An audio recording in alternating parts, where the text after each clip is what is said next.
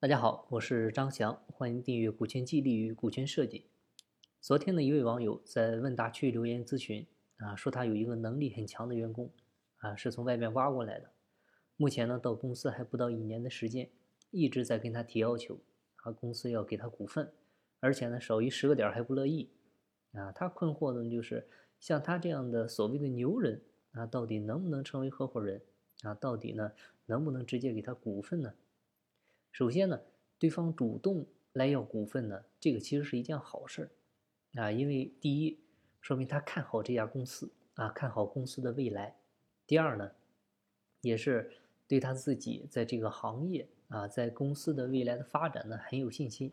啊，想对未来有一些保障性的收益。啊，所以呢会要求要股份。啊，这个呢其实可以理解。啊，嗯，想要股份没问题，但是呢。第一个，像我公司这么好啊，你股份不能白给你吧？啊，是需要花钱买的，啊，正常情况下呢是先要给公司做估值，啊，估值完了以后，这十个点的股份该多少钱买多少钱买，啊，当然内部买呢可以便宜一点，但是呢你必须要出钱，啊，不能白给，所以呢这是其一，啊，他不一定买得起。第二呢就是你给他股份是要锁定业绩的，没有业绩呢不能白要。啊，你说他能力强，但是能力强这个东西你有标准吗？啊，你有量化的东西吗？啊，我也说我能力很强啊，特别强，牛的不行的那种。但是你有多么牛啊？牛和不牛它是会比较的呀。你说你一个月能干三百万的业绩，啊，一般员工呢他只能干一百万，啊，这样的话你就很牛了。但是你跟别的公司干一千万的比，啊，那你就是太菜了。所以呢，这个要锁定业绩，那最好呢是有量化的指标。另外呢，就是他即便是现在很牛，那他能一直牛下去吗？啊，你等过两年他不牛了，你怎么办？所以呢，拿业绩来锁定他啊，不牛了呢，你再把股份给我，这样的话可以实现捆绑啊，从而呢也能达到责权利统一啊，好吧？所以不要直接给，你要的话我可以给你。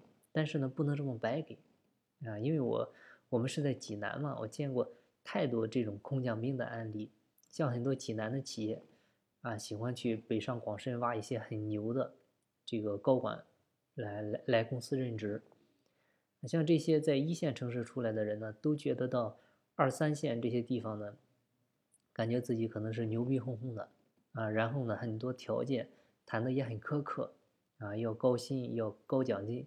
还有的呢，直接要股份。当然，你真牛的话，可以啊，没问题。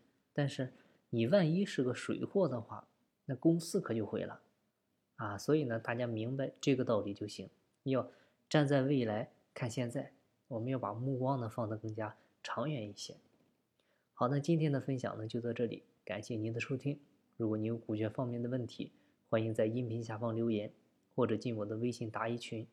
我的微信号是四零六八九三四六四，金不在西天，金在路上。我是张翔，下期再见，拜拜。